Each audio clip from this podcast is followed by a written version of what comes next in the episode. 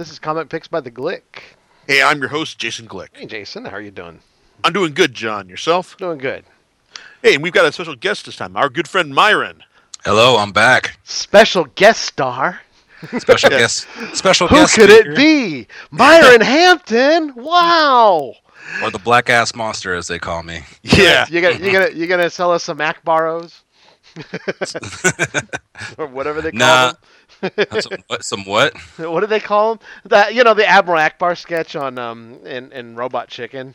I was like, it's Admiral Ackbar cereal. What is it? Uh, I forgot he had some like bootleg cereal though that that was like sugary coated, and he's like, "Oh, it's a trap." That's right. Well, guys, show some respect because you know his voice actor just died. I know. God rest his soul. R.I.P. Yeah, but we've actually got a specific reason why we've asked Myron back this week, and that's because we're talking about Ninja Turtles. Yes, and I love me some Ninja Turtles ever since the age of six. So, yeah, Jason told me about the topic and invited me onto the show today so we could talk about the Teenage Mutant Ninja Turtles, which, you know, started off as a comic book back in, you know, uh, 1980, 1984, surprisingly.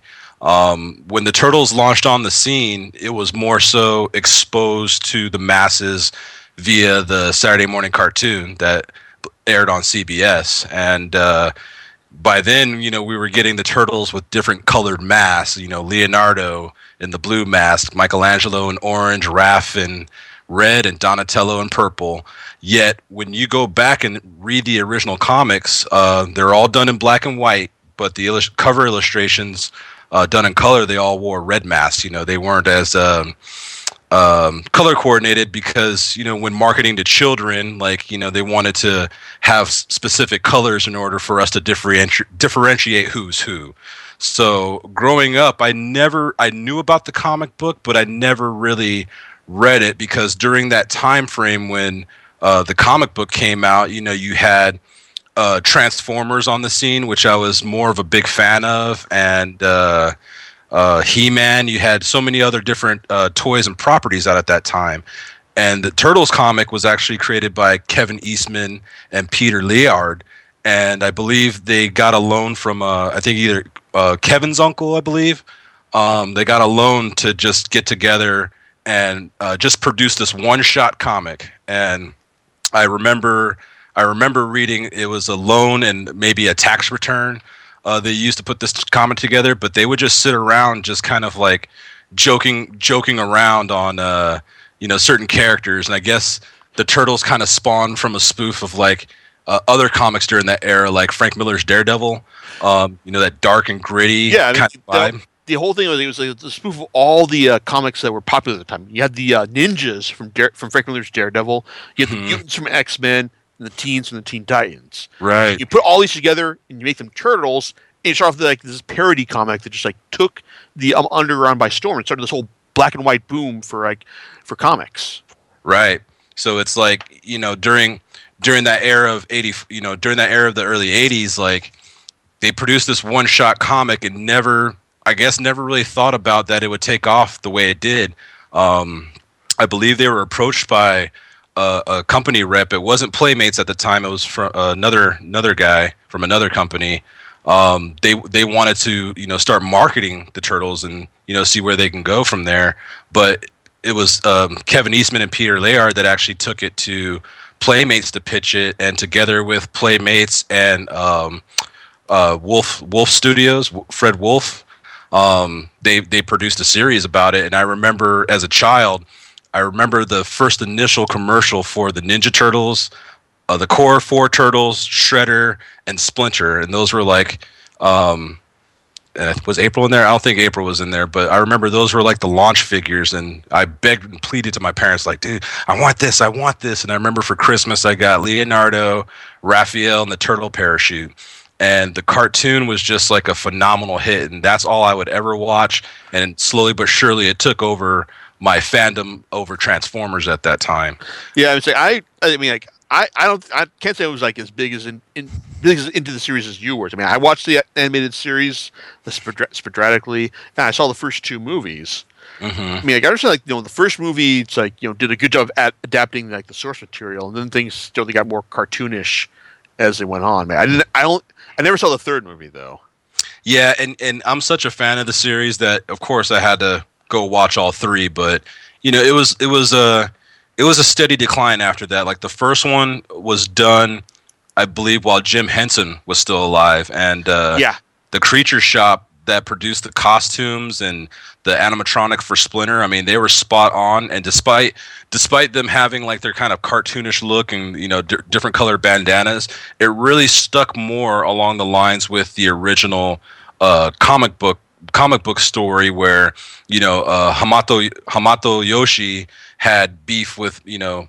Uh, what, what's his name? Oroku Sakai. Oroku Saki, thank you, with Shredder, Oroku Saki, and you know they were once best friends, and then they started beefing, uh, believe over a woman, and basically exiled uh, Hamato Yoshi so that he could take over the Foot Clan, and you know eventually I believe he killed killed uh, Hamato Yoshi's wife, you know the same woman they uh, rivaled over. But in the movie, they just they kind of you know split a little differently um, with Splinter being the pet of Hamato Yoshi, but that's the closest we've got since they've been making turtle movies. Yeah. Oh, it's like wait, wait, um, keep going because like I got because wait until you hear what they did for the uh, IDW series. Okay, so yeah, so the, that's that's the main storyline of uh, you know the turtle the turtles I grew up with, you know, from from the first movie. The second movie, um, you know, I, I as a child I truly liked it, but going back and watching it as an adult, you know, you could tell they were kind of catering more to the to the children, you know, to be able to create like better toys like Super Shredder and Tokka and Rahzar, and then by the time they got to the third movie, it just went on a tangent, them traveling back to Japan. Um, and you know try, trying to take down um, the daimyo at the time. So it it's it's hard to watch, but as a fan, you gotta at least check it out one time in your life. I at least I think so.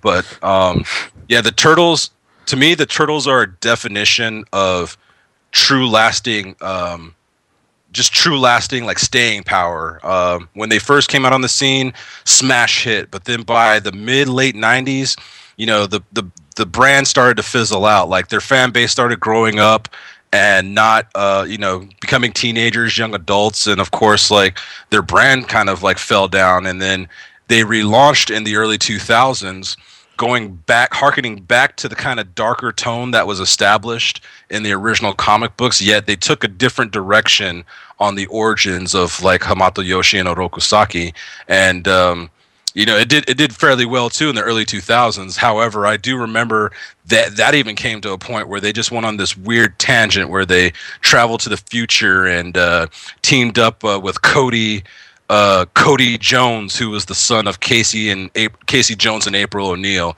and that's where, like, for me, that at least that's where that series kind of fell off. And then uh, Peter Laird, uh, one of the co-creators of the of the Turtle series, um, they did, uh, Kevin Eastman and Peter Laird didn't necessarily have like a falling out per se, but Kevin Eastman started getting I, probably more just just tired of like working on the turtles and wanted to do other things. Like he, you know, he had his uh, you know, he had heavy metal, um, the heavy metal magazine he was working Yes. on. So you know, he just kind of wanted to like drop the kitty stuff and go back to doing what he loved. So he sold his half of the Turtles franchise to Peter Laird, and Peter Laird went on to sell it to Nickelodeon. And now the Turtles are having the biggest resurrection boom I have ever seen from any other uh, franchise. Um, they relaunched a few years ago. Um, I can't remember the exact year, probably 20, 2013. Um, Yeah, they had that animated series, right? Wasn't Ye- it's CG, right? Yeah, the CG. Actually, it relaunched in 2012. That's yeah, it's the new current CG cartoon that's on Nickelodeon, and I I have to say that I watch it like pretty much all the time when I can catch it. It's a really great series that not only harkens back to the original storyline, but to our our our cartoon childhood, and they met and they they they mesh very well like the the serious tone of like their their beef with the Foot Clan and um the and Krang's people from Dimension X. Yet it still has the lightheartedness of like the '80s cartoon humor. And there's actually an episode that I'm not sure if it aired yet or it's coming up, but they actually cross over and meet up with the 80s turtles so you you actually through through a portal going going through dimension x so you actually see the the current CG turtles go back into the 80s cartoon and rock that style, that uh, 2D like cartoon style, and then the 80s turtles come into the CG world and they're in CG style. So, well, you know, if, if like the DS9 crew can go back and meet um, the original Star Trek crew for the uh, um, Trouble Tribbles episode, then I have no problem with this. Yeah, I think I think if you're a fan of like uh, franchises or shows that do that type of thing and and you meet the the originals with the new and vice versa like you you can't help but like you know feel joy as a fan you know just being able to watch and experience this. And you know for the since the turtles relaunched their toy line i mean there i think for the past few years they've been voted like you know best boy toy uh best uh, to- uh toys for boys. Best best boy toy. Good Best- great way best- to put it right there. toy, yeah. But best toys for boys i should say for like over the past few years because as a, like i'm not a parent but i have friends who have young young kids that you know they're all about they're all about the turtles again. Lunchboxes backpacks figures the whole nine. And uh, i have to say like after seeing that i was like dude this is a franchise that you know i wouldn't say was created purely by accident. It was more so just you know two good friends you know coming up with ideas hashing out ideas and having a goal set in just releasing an issue. It was the first issue was like a 40 like a double size comic 40 page double size. And you know that was just their immediate goal to get done. However it's blown up into a worldwide you know phenomenon that everybody loves. Yeah, and it's like it's worth noting that, um, for a while, like you know, Ninja Turtles, what like back in like the late late eighties, early nineties, Ninja Turtles like like the most popular thing out there. I mean, when you and when you get to that point, like you're gonna have this like this, this huge mind share that you know, like, hey, even if like it doesn't like achieve the same red hot popularity that it was, I mean, you're always gonna have that um, fan base that, that remembers, hey, you know what? I really liked the Ninja Turtles at one point. right Hey, you know they're coming back again. Why not give them a shot? So it's that I think that's key to their like you know their pop like you know creating an enduring franchise. But I think that also just the fact that you know like the stuff that's coming out right now is good. I mean, you say you really like the um the, the animated series is good, right? Yeah, like if you if you have Cody or any other way of checking it out, you and you and you too, John, like you have to check out this Turtle show from from the beginning because it really it really pertains to um it really pertains to the the real story like i mean you start off with like the turtles and the only my only gripe about that show is that april april and casey jones are uh 16 you know they're teenagers so they're, there's april's not you know um a reporter and you know casey jones is he, he's still casey jones you know just a street punk who wants to uh, clean up his city and protect his city. But it starts from the beginning where the turtles meet april and you know um, splinter explains you know his his history of how he became a rat and his beef with oroku saki and and the shredder this time around is way more uh, he's darker and he's more vicious. Like our the Shredder from the '80s cartoon, I love him to death because he's so goofy. And for a villain, he's like the dumbest villain ever because he puts two. and he argues with Krang like they're an old married couple. Yeah, basically, like him and Krang are like an old married couple, and they always send their children, Bebop and Rocksteady, who never get anything right, but they keep sending them out, sending them out to do their job. And even when they take matters in their own hands, they're still like a silly group of villains. But that's what made the cartoon so special is that you know you had this pure comedic aspect uh, through the show. But this Shredder, you know, he he he doesn't hesitate to kill or do whatever it takes to get what he wants. In fact, you know, if if you spoiler if you if you haven't seen the show, I'm just gonna release a key point. So spoiler, skip through if you don't want to hear it. But there's a character in that show, Karai, who is quote unquote uh, Shredder's daughter, and she she is like Shredder's right hand man or right hand girl, I should say, who goes out and carry mission out missions for him. Well, you find out later in the series that Karai is actually the daughter of Oroku Saki, I mean um, uh, Hamato Yoshi, Splinter, and his wife. And Shredder was so so bitter and so hate and and hated uh, Hamato Yoshi so much he killed his wife, kicked him out, and got him exiled of his clan, and stole his baby girl and raised his baby girl to hate him and fight against him. So that becomes like a real focal point in like season I believe it's season two, and Leonardo being the current son of Splinter, Hamato Yoshi, you know, tries to reach out to Karai, and once the truth is found out, you know, he tries to reach out to her and and bring her and bring her back. You know, realize that she's been she's been played and she's just nothing but a puppet of Shredder. So it's very interesting on how they introduce some of these characters that we've grown up with into this new light, and uh, it's a really great show if you haven't seen it. Okay, that's actually a good point to t- start talking about the IDW stuff because Karai is a character in there, but her uh, position is much different um, than what you're talking about right there. Okay, let's hear about that. Okay, uh, I, I want to start off by talking about the fact that I picked up that this is another series I picked up entirely digitally. Um, this is through one of Comixology's bundles, and they sent to me a whole shitload of of Ninja Turtles titles. I mean, we're talking about like like some 20 volumes of Ninja Turtles stuff from IDW for like 50 bucks. Mhm. And you know, that's my uh, you know, hey, digital is like the way of the future thanks to my Kindle and all. But um this is but this is this is the thing here. I mean, it's like like I said, it was an incredible deal, and if it wasn't for this deal, we wouldn't be having this podcast right now. That's that's what I'm saying. Now, the thing is, this new tittle, new um, Ninja Turtles series, I've been hearing good things about it since it started up back in 20 like 2013 or so, and but it's worth noting that it's it comes it's actually um co-written um or co-plotted by um original creator Kevin Eastman with um with um writer um Tom Waltz handling the uh handling the, the um co-plotting and scripting, and um it's and, you know, it follows like the same thing. You know, the ninja, the turtles, like the turtles and, and are still tur- turtles and Splinter are still still mutants, and they're still still teenagers and all. But um, it takes a, a much different um route at first because basically uh, all the char- all the characters start off as um being um um lab rats so to speak at Stock Gen Industries, and you know what that Mm. means, Myron. Baxter Stockman. Yes, Baxter Stockman is is is um, set up as a, a main character from the start, being a like a brilliant um brilliant um like um industrialist and geneticist who has plan to like who has plans like you know this this ooze he's dis- discovered, and also but um at the same time like you know like it, it doesn't waste any time towards setting up the fact that you know like we've got Splinter, um Leonardo, Michelangelo, and Raphael being um his, hi like um like the like their um his disciples and setting up them as their, uh, being their own crime fighting force. But at the same time, though, it starts off as being like you know Raphael is um is being one of their lost characters, and it introduces a new character, Old Hob, who's a cat who was mutated by the same mutagen that gave the turtles and um Splinter their um their humanoid appearance. Hmm.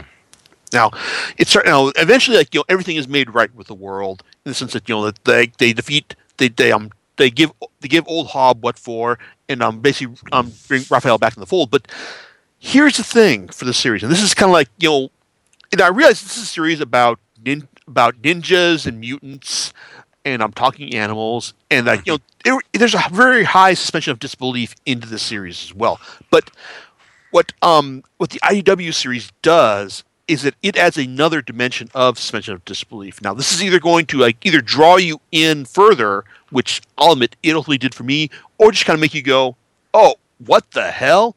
Is that it adds another um, layer of unreality to this, in the sense that it makes reincarnation a central part to this series as well, because it turns out, because it, as it turns out that it's Splinter and um the Turtles, they're reincarnations of Hamato Yoshi and his sons from the feudal Japan era. Oh After- wow.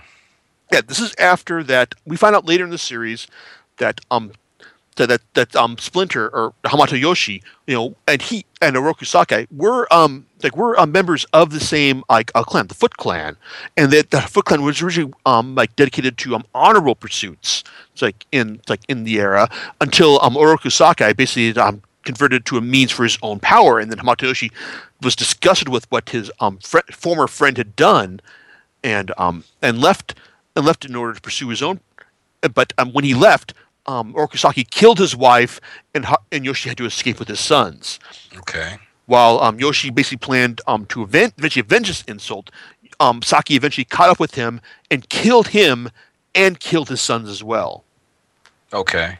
Eventually, it was re- it's revealed that that um through the me- through the mechanics of reincarnation, Saki um, became the rat Splinter, and um the sons were the uh, were, were were born as turtles, and they came together in the lab at StockGen Industries. Interesting. So, so Hamato Yoshi and his sons reincarnated as animals.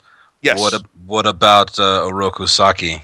Okay, here. Okay, Oroku Oroku Saki. it, Um, well, here's where it gets gets kind of kind of crazy because um it turn because it turns out that um at the same time um Oroku Saki was all um was also kind of a rein was also um subject to reincarnation as well.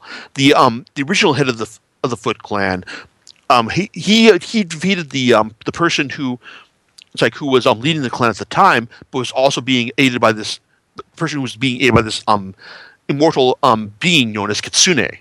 And you know it's like and basically it's represented as kind of a non of a uh, multi-tailed fox in like, Okay. comics. And it turns out that um that, that the guy that uh, that when um that when um, Oroku Saki's original incarnation was um, defeated, he was reincarnated as a person who defeated his son. So and so eventually he would like he he like Saki killed killed his father, assumed control of the Foot Clan, and um and basically um but also um they were also aided in power through um the mecha- mechanics of Krang Mm. because it turns out that because like they like the thing about the cool thing about the IDW series is that it makes it does a good job of like um get adding of adding um um a lot of depth to a lot like the, a lot of these characters. Like Krang we find yes he's still from Dimension X. He's still in he's still in Utrom and but we also find out that at the at first he was just like this like this spoiled brat who um just like he was like he was his dad was like the emperor of the Ut- of the Utrom Empire, and um he was just like you know just trying to um coasting on this stuff. But then eventually when he decides to he um tries to um you know go on a mission in order to uh appease his dad, things go badly. But it also um like show like like forges him into the um like uncompromising uncom- uncompromising military leader that's needed to run the empire like at like after a certain point and um and so at one point like he's like dimension x and the earth and earth like, are apparently pretty close in the dimensional spectrum so like he's like they're always trying to eye he- he's, he's been eyeing the uh like earth through conquest and terraforming which terraforming is which is he's developing this thing called the technodrome in order to um terraform earth in order to do that Sweet. yeah, and um, but at the same time though, it's like at like in the feudal era, he's working with um, he's working with Oroku Sakai, Kitsune in, in order to um secure secure a power base there. Things go badly for him, and but at the same time though, he, they still get the ooze they. Um, Oroku Sakai and, and Kitsune get the ooze they need in order to um, basically allow Oroku Sakai to cheat death and then be resurrected by his daughter um, Karai in the present era Okay. okay, no, not daughter, granddaughter in the present Oh. era. Wow. So it's like he's so he's brought back, and um, it's like it's like you got this like a multi like this a multi generational battle between um you know tre- between the turtles and Shredder at this like at this point, and it's and um you know it's like I generally enjoyed um like all these um like reading all this stuff. I mean to be honest, like I'm not sure how much like um how invested I would have been if I hadn't gotten all this stuff at once, because I mean like the uh, the, the scripting and the writing it's pretty competent, um but like not something like you know I would qualify as exceptional. But things don't really start picking up until you get to stuff like the Secret History of the Foot Clan, which details all the stuff I was just talking about, and then also the City Fall arc, which is basically when Shredder steps up things in order to um basically drive the turtles out of New York, but also um, to um, brainwash Leonardo into becoming his the Chunin for the Foot Clan. Oh wow. Yeah, it's like it's heavy stuff right there, but and it's like it's it's a big epic storyline that really like shows the series like you know hitting its stride, and then from there you get um like bigger stories. Well, you know, well, smaller, more smaller and bigger stories, like how they like how they um retreat to Northampton. It's like and um it's like then they ha- then they um, wind up um, teaming up with with Old Hob and his new mutant and his new mutant army. It's like and then you get the uh and then get the assault, the attack on Technodrome, which they try to um, st- um stave off um Krang's plans for terraforming the world, and then the um big vengeance arc, um which I just read, which basically has um it picks up with um Donatello being beaten nearly to death by Bebop and Rocksteady, and then having to put his his mind into the shell head in order to survive. Wow. Yeah, I mean Shellhead is like the uh, he's like the uh, robot ninja turtle. Kind of like a they they called him a chrome not Chrome Dome, Metalhead in uh, the the original series. Okay, yeah, and it's like and, and that's that's how he's used here. It's like and then you have basically um like the turtles turtles um and Splinter basically um um, going head to head with Shredder in like a um, battle royale combat in order to um, finally settling this um, this um, centuries old um, uh, vendetta for all. And when you get to um, volume thirteen, uh, part two of Vengeance, I mean, holy shit, man! It's like it ends in a way that acts as a major turning point for the series in the sense that, well, let's say that you know, I mean, Myron, you know, Michelangelo, he's like the most easygoing and um, guy of the member of the Ninja Turtles, right? Correct. Yep, correct. Well, after the events of this series, he's like, no, fuck this, I'm leaving. It's like I I can't I can't say what's what's being done here. Wow. So he just kind of does he? So he just kind of loses hope and He- decides not to do it anymore, not to fight anymore. Well, yeah, you know, this is one of those things where I feel that it's going to like eventually detail into a storyline where they eventually like you know get my Michelangelo eventually re- reconciles with his with his um, father and brothers because you know that's that's how these things always go. right. But at the same time, though, I, I don't want to get into spoilers here because what happens here basically, um, for lack of a better term, does offer a fairly definitive um, sense of closure between the uh, spirit, between the clash between Oroku Sakai and it's like and Hamato Yoshi, hmm and at the same time, it also basically um uh, leads into a very big um status quo change with the uh, with the turtles and Splinter in regards to the relationship with, relationship with the Foot Clan. And I give um you know props to uh um Eastman, Tom Waltz, and also current co-writer at this point, um Bobby Curnow, who's also the the editor of the series. Which you know, like you know, I want to diverge a bit to say that you know, editors um working as co-writers in the series kind of um conjures bad memories of like you know 90s x-men when like the editors seem to be driving all the stories at the expense of the writers but um Curnow's addition to co-writer doesn't seem to have you know derailed the series um at at this point but like right now the series like um like i picked up um of the stuff that um i got in the bundle volume 13 of the series vengeance part 2 was not part of it Okay. I bought it, and it's like I'm like, well, shit, man, I want to read more now. So let me ask you this real quick: How many volumes are there in this current story, like this current arc? Okay, Myron, that's a very good question. That cause that also leads into one of my biggest problems with um how IDW has put out the series so far. There are 13 volumes of the Ninja Turtles series proper at the Okay. However, there are also, let's see, two, four, nine volumes of ancillary mater- material that also feeds into the series as well. Because um, there are right now two volumes of, of Ninja Turtles micro series focusing on supporting characters like the Turtles themselves and the good members of their of their team. Villains, a micro series focusing on characters like Karai, Splinter, Bebop, and Rocksteady. Okay.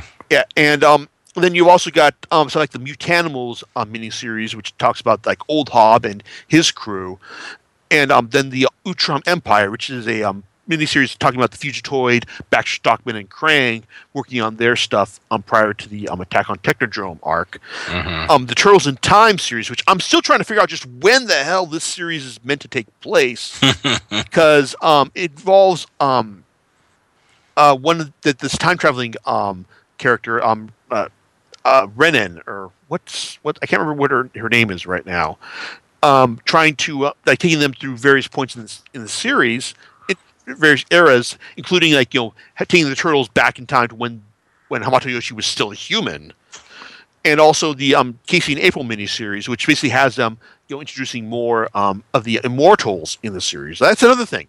Um, the series also talks about um, because like even though like the um, issue fifty, which is like like the climax of Vengeance Part Two, that's like it. Like I said, it brings a close to the whole um, you know um, Hatayoshi um, Sakai Vengeance um, Vendetta business, but there's also there are also these immortal characters like like Kitsune and also um, the Rat King. Like you know the Rat King, Myra. Oh yeah, I remember that. yeah, I'm pretty sure he's more badass in the comic book, but yeah, I remember He's the wrecking. giving, yeah, he's been giving a big upgrade here in the sense that instead of just being some dude in rags who um A homeless man. yeah he's kind of a, an immortal who um, has also kind of been um, who once like held sway over a good portion of the world, but is now like you know biding his time until he his power and those of his um, fellow immortals can be um, restored again. That's and that's the cool thing here because like you, even though it's like you know, like like it's it offered like this like we've reached, reached closure for this one story, like um, Eastman, Waltz, and Curnow have set up this um other arc at the same time. So in the sense that you know, it's like we've got like you know, like the series like you know has reached a big climax point. Like we've also there's also like plenty to look forward to. It's like in the future here.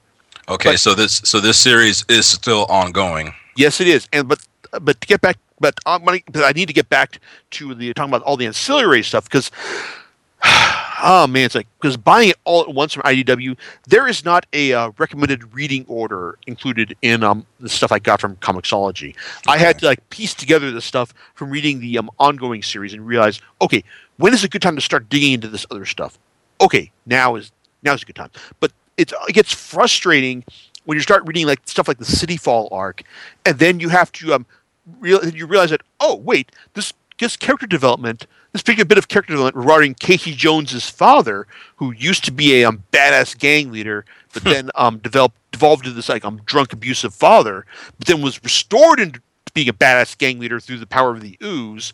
Well, this that development was in one of the um, villains micro series as well. Okay. Now, I'm not saying now. Um, I will say that you know a lot of the um, the writing and the art between the series is pretty consistent, but at the same time, though, it's like when you've got this um big development in a um pivotal arc, that you're like, hey, oh wait, I got to stop reading this arc and go read this other and go read this this um one shot right here. Well, you're kind of doing things wrong here. You like you need to um put these series in it's like in the relative order instead of just like you know putting them in their own um, volume as well. So so just like just like in Marvel and DC comic books, you know, when you read an arc or read a story, there might be an asterisk saying "See see Amazing Spider-Man 251" or something like that. Do these comics have something? It sounds like it doesn't have a reference point at all. Okay, no, they they do have reference points. I Okay. will, I will say that, but at the same time, it's kind of like you know just reading this. While I'm reading this, I'm just, like, just get to that point, go wait. You mean I got to stop reading this and then go read this right now? It's like in order to get the full impact of the plot, it's kind of frustrating. And you know, it's like I will give IDW credit for the fact that you know the hardcover editions they've been putting out um, do actually put these series, put the uh, the mini series, the uh, mini series and one shots in appropriate reading order with the um, ongoing series. Okay. Yeah, but at the same time, there are only two volumes of that out right now, which will take you up to probably about uh, I think like issue seventeen of this of the regular series, plus like I said, plus the one shots and miniseries and all. Okay. So it's kind of like so. I mean, like like I said, I got a great deal with the uh, with the um, bundle from Comixology, but at the same time, you know, the fact that you know you have to piece this together. Like I had to piece this together on my own end. It's like it's still kind of frustrating. And um, go on. I'm sorry. I'm sorry to interrupt, but when you were talking about the hardcovers that put everything in order, was that the one on Amazon that was like forty bucks and it had like Raph on the cover? Yes. Okay, uh, I'm gonna look into those. Yeah, it's like I gotta admit, it's like you know, like that seems to be like the prefer- the best way to do this. Even though it's like you know, the cover price is fifty less through Amazon, as Myron as Myron described.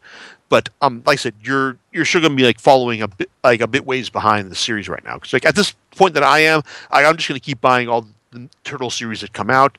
But at the same time, though, like they've also announced um, a new ongoing series called Teenage Mutant Ninja Turtles Universe, which sounds like it's, it's going to focus on like all the uh, you know the supporting cast characters like um like Old Hob and um and whatnot, and also but also that there's going to be like so many further miniseries like Bebop and Rocksteady destroy everything. Yeah, and I get I, re- I I really like what they've done with Bebop and Rocksteady here. Who ba- they basically made them just like you know like like losers who were um you know part who were just kicked out of their gang beforehand. Then they hooked up with with um the Foot Clan. They were turned into you know rhinoceros, mutant rhinoceros, and warthog, and they were still kind of like losers. But at the same time, though, like the series does a great job of presenting them as being really really tough.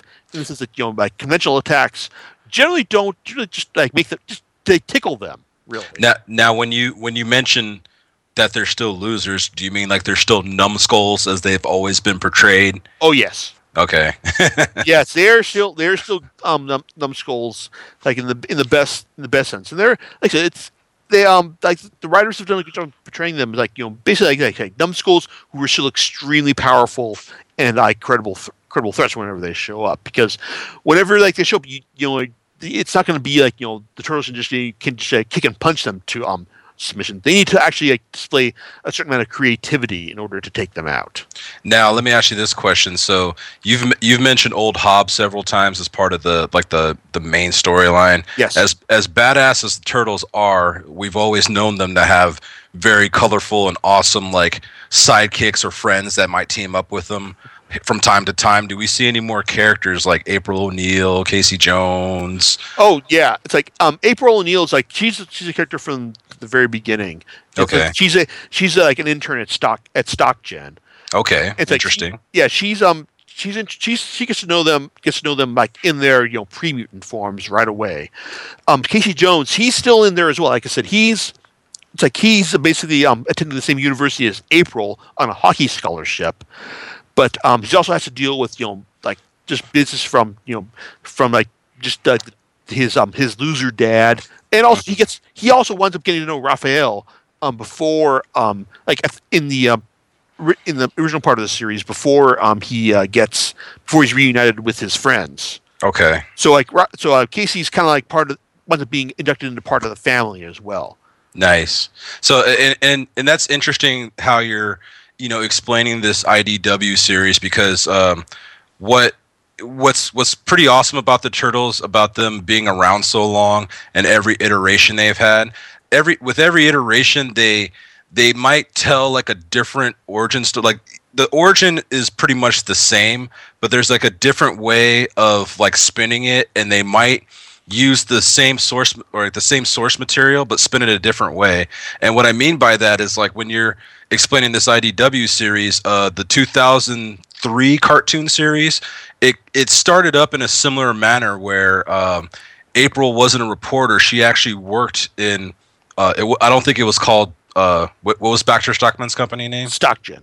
I don't think it was called StockGen. I want to say it was like you know TCRI or TGR TCRI. Oh, they also actually. they also bring that into uh, into into the IDW series as well. I mean, IDW like they they've been bringing a lot of stuff in here. I mean, like like Slash shows Mhm. up as like a, as a, character who was like you know really start. They um tried um mutating him in the same way that um that the turtles the turtles Mhm. were, but things didn't work out quite quite the same. And also like, hey, was there a character called the Mutagen Man? yeah, Mutagen Man. Yep. Yeah. Uh, it's like what what was his deal? Uh, in the cartoon, in the cartoon, I really don't remember. I just remember him more of a as a figure. But in this new series, um, he was like a, I believe he was like a, a dump truck driver or something like that that got caught in the line of fire and basically like on the line of fire with a battle between the turtles and and the Krang and, and Foot Clan because they're working together at that time, and uh, he became mutated um, during that crossfire and resented the turtles for um, turn, turning him in, into what he is now. And I think Donatello, I think Donatello actually took him in and felt guilty because he just basically became like a pile of ooze with eyes. And Donatello put him in this like container to like kind of study him and try to like figure out how to like reverse mut- mutate him. But then he just kept mutating and grew arms and legs outside of the container. And so he's just basically a walking pile of mutagen. Um, but though like the character like the turtles had so many like side characters throughout time like there's even characters that were just only specifically created to make a toy out of and then just threw them in the series um, after the fact or might have appeared once in a comic book and they decided to make a toy out of it so i mean that's just uh, in ca- cartoons and toys and companies have been doing that for years. Uh, Transformers did the th- same thing by killing off Optimus Prime and creating all these new characters so they can make new toys. I mean, that really drove uh, the franchise. Like after uh, Kevin Eastman and Peter Laird kind of stopped doing the comic book series, but um, with this IDW series you're, t- you're discussing right now. Um, the early 2000s series, like April worked alongside uh, Baxter Stockman. Um, the turtles have already been mutated, but you know they explain their backstory instead of like showing it to us. But uh, Baxter Stockman was you know, kind of behind the whole thing of like creating the mutagen and and how all that happened. And meanwhile, Shredder or Oroku Saki was actually a fugitive uh, Krang. Uh, what what's the name of their race? Utrom. Utron. He was a fugitive Utron who landed or escaped and landed on Earth back in feudal Japan. And the Krang always wore like these robot humanoid suits, not like the goofy one from the '80s, but you know Yeah. more more anatomically correct. And he basically. Uh, Oroku Saki had died, and he took over Oroku Saki. He wore like an Oroku Saki skin and became Oroku Saki, and he survived for like thousands and thousands of years. But when you find out who he really is, he's nothing but a Utron, uh, hell bent on taking over like our dimension. So the parallels between um, that 2003 series and this new series are like you know they took pieces of it and just re, you know not reused them but you know updated it and re, retold it and i think that's in large part because kevin eastman uh, has been has been involved i think uh, i know kevin eastman's involved in this new uh, idw series but um, I can't remember if it was Peter Laird who was involved with just the cartoon series up until uh, 2009. But um, it's interesting that you're you're telling me this because you know this whole generational thing uh, really sounds you know a lot more uh, Japanese. You know, like a Japanese um, lore uh, story. So it's really it's really interesting. I gotta pick it up and read it. Yeah, I got. Yeah, I got admit, it's like I. I think it benefits. Like I. Just benefits from getting from. I, I got lucky when I found this um, on sale from comic. This bundle on sale from Comixology, but I got to admit, it's like it's been. It's like the more like the more I read of it, it's like the more the more involved I get, which uh, you know that that's that's a good good sign from any from any comics. I mean, to the point where like now that I'm I'm all cut up, it's like now I want like I'm just like jumping in the bit to go. Okay, what happens after Vengeance? What like what do what's the new what's the new status quo with with Splinter and the Turtles going going forward? Because you know Mhm. I don't want to don't want to spoil anything, but it's like yeah, it's it's pretty it's pretty juicy. I'll say I'll say that much. So like really, it's like you know the Ninja Turtles like gone through a lot of different mutations, but um bump over the years. But um overall, but you know like after but at this point, you know, it seems that they um keep, keep um they're they're coming they're um coming back from a position of strength at this point. And I will even say that you know after seeing the trailer for the new movie, it it doesn't look terrible. Yeah, and and and I, and I want to jump on that too because you know I'm when it comes to movies and, and and a lot of shows and cartoons, I'm I'm known I'm known to be like someone who likes everything. I mean, I I there's there, I do like a lot of movies, and there are some that I I agree are like triple A, and there are some that are like you know it's kind of like a C C minus movie, but I still like it and enjoy it. The the first Turtles movie released by Nickelodeon Paramount, oh dude, that's probably I think that was probably like the first movie in many years before Batman versus Superman where I talked a lot of shit about. I was, you know, I when they first showed off the turtles, I was a little apprehensive about their design, but then I became acclimated about it, and I, and I actually like them because you know they're realistic. You know they're realistic, and you know they're homeless turtles. They live in the sewer, so they have all this weird mis- mismatched gear that they probably find in the trash. And I really like their look and design. I like the way I like how they're animated, the way the their characteristics, everything's on point. But the story in the first one was just so awful. I was like, "Oh, dude, like you're telling me that they started off as pets of April and then they reunite someday after they, you know, come in contact with mutagen and April's dad died, blah blah blah. The first movie was just horrible in my opinion. However, the trailer for the second movie, I totally agree with you. Like it doesn't look as bad as the first one. Yet I said the same thing about the trailer the f- for the first movie. However, I'm really excited to finally see Bebop and Rocksteady in a movie because that's never been done before.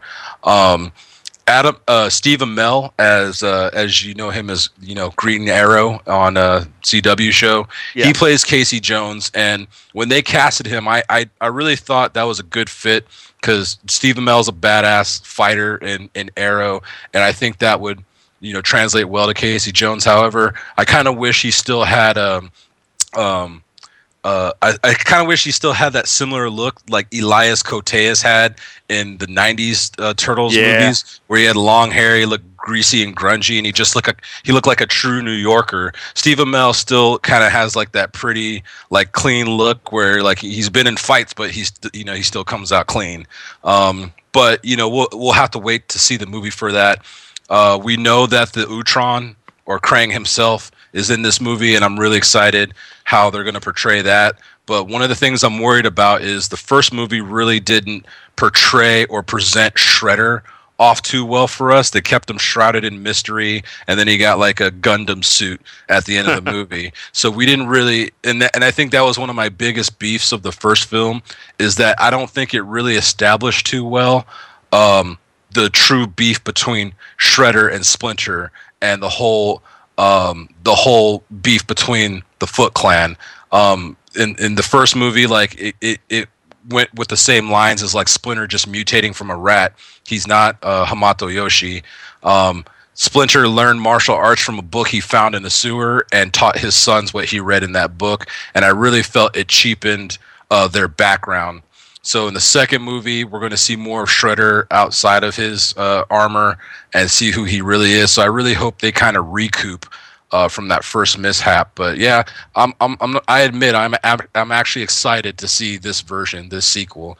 Um, and throughout the years, just you know, as we talked earlier about like the history of the turtles, like one of my favorite media outlets for the turtles have always been the video games.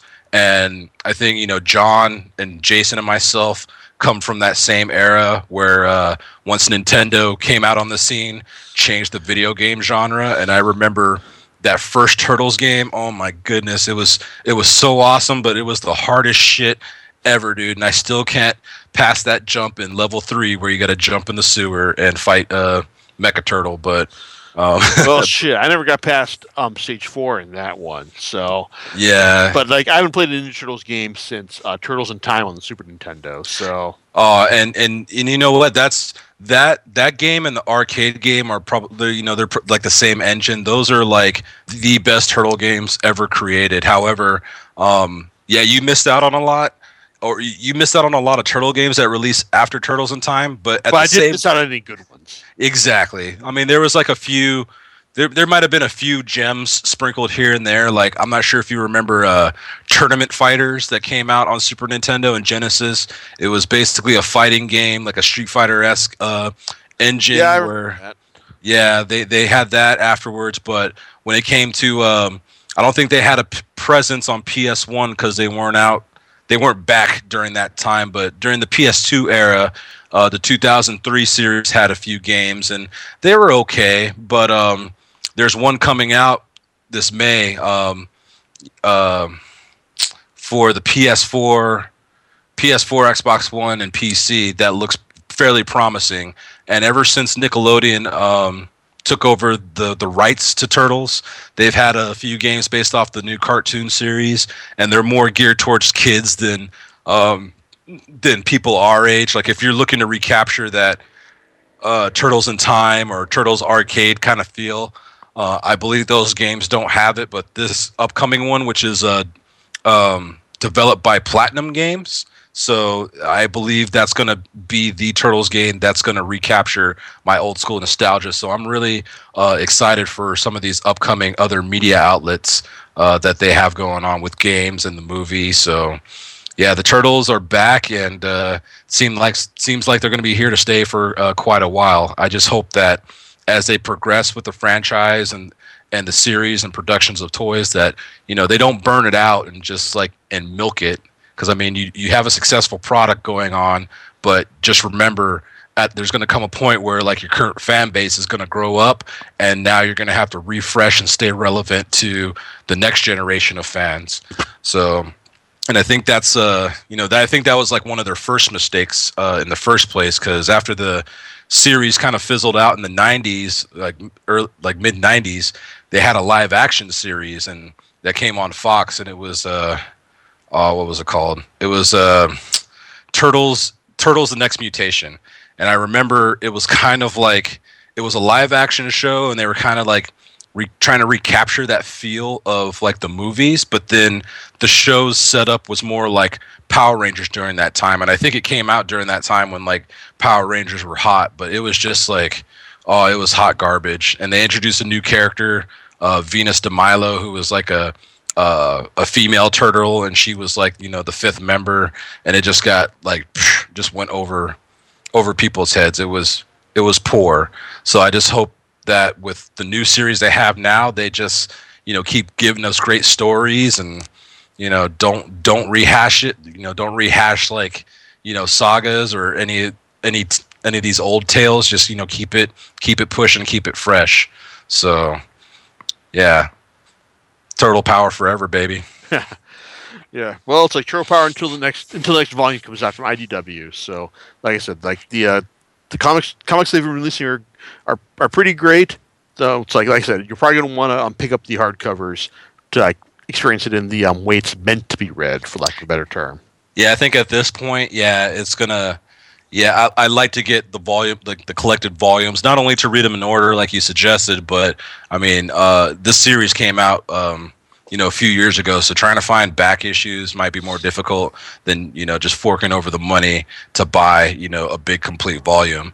So, like I said, growing up, like you know, I never really. Um, I've really never been like read the Turtles comics. Like I've always saw them more as like cartoon figures in a, in a cartoon series. But um, I would really like to check out these particular uh, these particular books and and more and more recently. I haven't read them yet, but I picked up. Uh, uh, the crossover issues of Batman and the Teenage Mutant Ninja Turtles, and I did that more so because the art style on the cover is just it, it, looked fantastic to where I was like, oh, let me let me take the gamble and check these out and see what Bruce Wayne and these turtles can can do. Mm-hmm. So, but yeah, I, I I I still consider myself like a big turtles fan, and it, shoot, even to this day, I still I still buy these toys.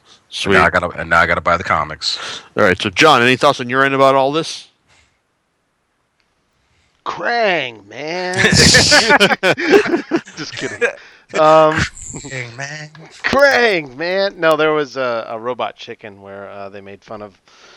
Oh, uh, what's his name? The the mutagen man. Mutagen man. You know, cutting a fart in front of April, and the only them being the only ones there, and he says, uh, and, and he's like, oh, it must have been Krang. April's like, it's not Krang. We're the only ones here. And he's like, oh yeah, yeah, yeah, yeah. Krang, man. it's like just do it anyway. So um, wow, I listened to a lot of what you guys said, and uh, it was uh, you know I want to read it. So um, yeah, that's my thoughts on it though. So um, it, it, it's you know I, I like what um, I like actually uh, Myron your history was really um, pretty good there I like that um, but uh, you know this series actually sounds um, like something I want to read. You know, um, I think that um, uh, Myron demonstrated a lot of the concepts of kind of you know they've changed some things over the over the years, but uh, you know um, they've basically kept the the internal formula intact. Thereby, that's the reason why it's still popular. Right, the core still remains. Yep. So yeah, those are my thoughts on it. So, um, do you know what you're going to talk about next time? Sir? Uh, next time, I think it's just going to be a roundup of of shit I brought at I bought at comic at a WonderCon actually. Ah, okay, yeah. Yeah, because like I, it's like yeah. To be honest, I just want I want a couple weeks where I just want to sit back and read through all the stuff I I bought because some of it's some of it's been pretty interesting so far. Some of it's been well, not so much. Okay. Yeah, like well, like um Terminator versus RoboCop and all. Terminator oh versus RoboCop. Wow. Yeah, is that's that, right. Is, is that from the '90s or the new st- or do they do anything new? Oh no, this is this is straight from the '90s. Okay. straight out of the '90s. So, all right. Well, we'll catch you next time on Comic Picks by the Glick. All right, later's. Thank you for having me on, guys. You're welcome. Always a pleasure. Later.